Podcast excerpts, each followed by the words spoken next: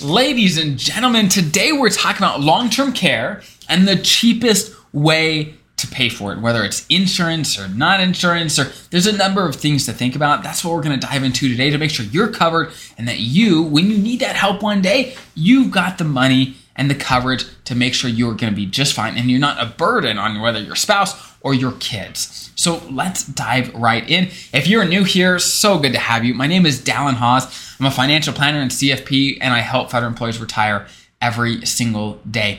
So let's dive right in. We have to understand what are we talking about when we, when we say long term care?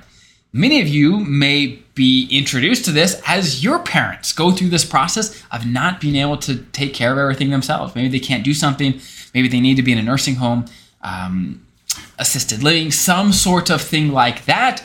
And the question is, how do we pay for that sort of thing? Because it gets very, very expensive depending on the location we're talking thousands and thousands of dollars, if not ten thousand dollars plus um, per month of expenses to have someone in some of these locations. Some are much cheaper, some are more expensive. It just depends on on your location and how nice of a facility you want, right? So, if people aren't prepared for this sort of thing, this sort of expense can kill retirement plans. And in the worst situation, maybe one spouse it takes all the financial resources to fund their long-term care stay, leaving the second surviving spouse without a lot of resources. That, that is the worst case. And We certainly don't want that to happen to any of you. So let's let's talk about okay. Let's say we do need long-term care one day. What's the best way to fund it? What's the cheapest way to fund it to make sure you're going to be okay, your spouse is going to be okay? What's the best way to do it? Well, there's two main ways, really. There's number one, you can buy insurance you can buy long term care insurance so that they cover a big part of the bill one day, or you can self insure. Self insure means, hey, I'm going to put money aside, I'm going to earmark some amount of money so that one day it's there and we can use it, right? So, obviously, the cheapest way to do this is self insuring, praying you actually don't ever need long term care. Because not everyone does. Not everyone actually does need long term care to be in a nursing home or something like that. It's, a lot of people don't. Some people do, not everyone does.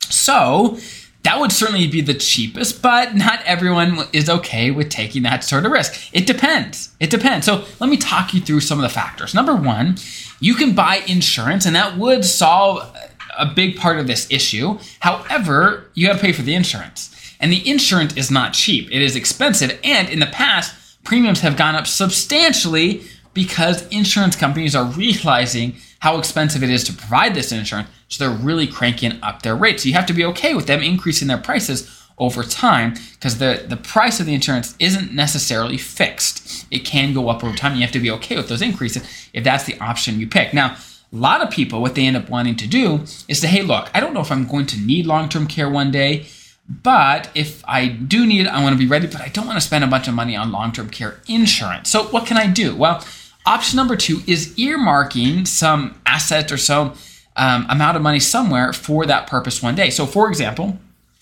let's say you have a really healthy TSP. Maybe say, hey, look, I'm gonna I'm gonna earmark hundred thousand dollars, or you know, insert however, however much you want to earmark. I'm gonna let that grow over time, so that come the time I'm 80 years old, and I, if I need to be in a nursing home, that I can that I can fund that sort of thing. I've got money earmarked and growing just for that purpose.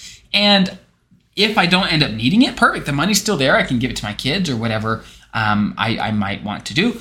You can self insure that way. Earmark some of your money, whether it's your TSP or other funds, let it grow over time so that, boom, it's there for you when you need it down the road. That's one option.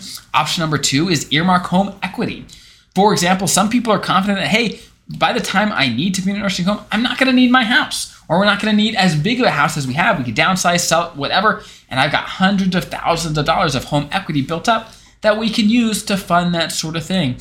So that way, again, if they don't need long term care one day, no problem. They just keep the house.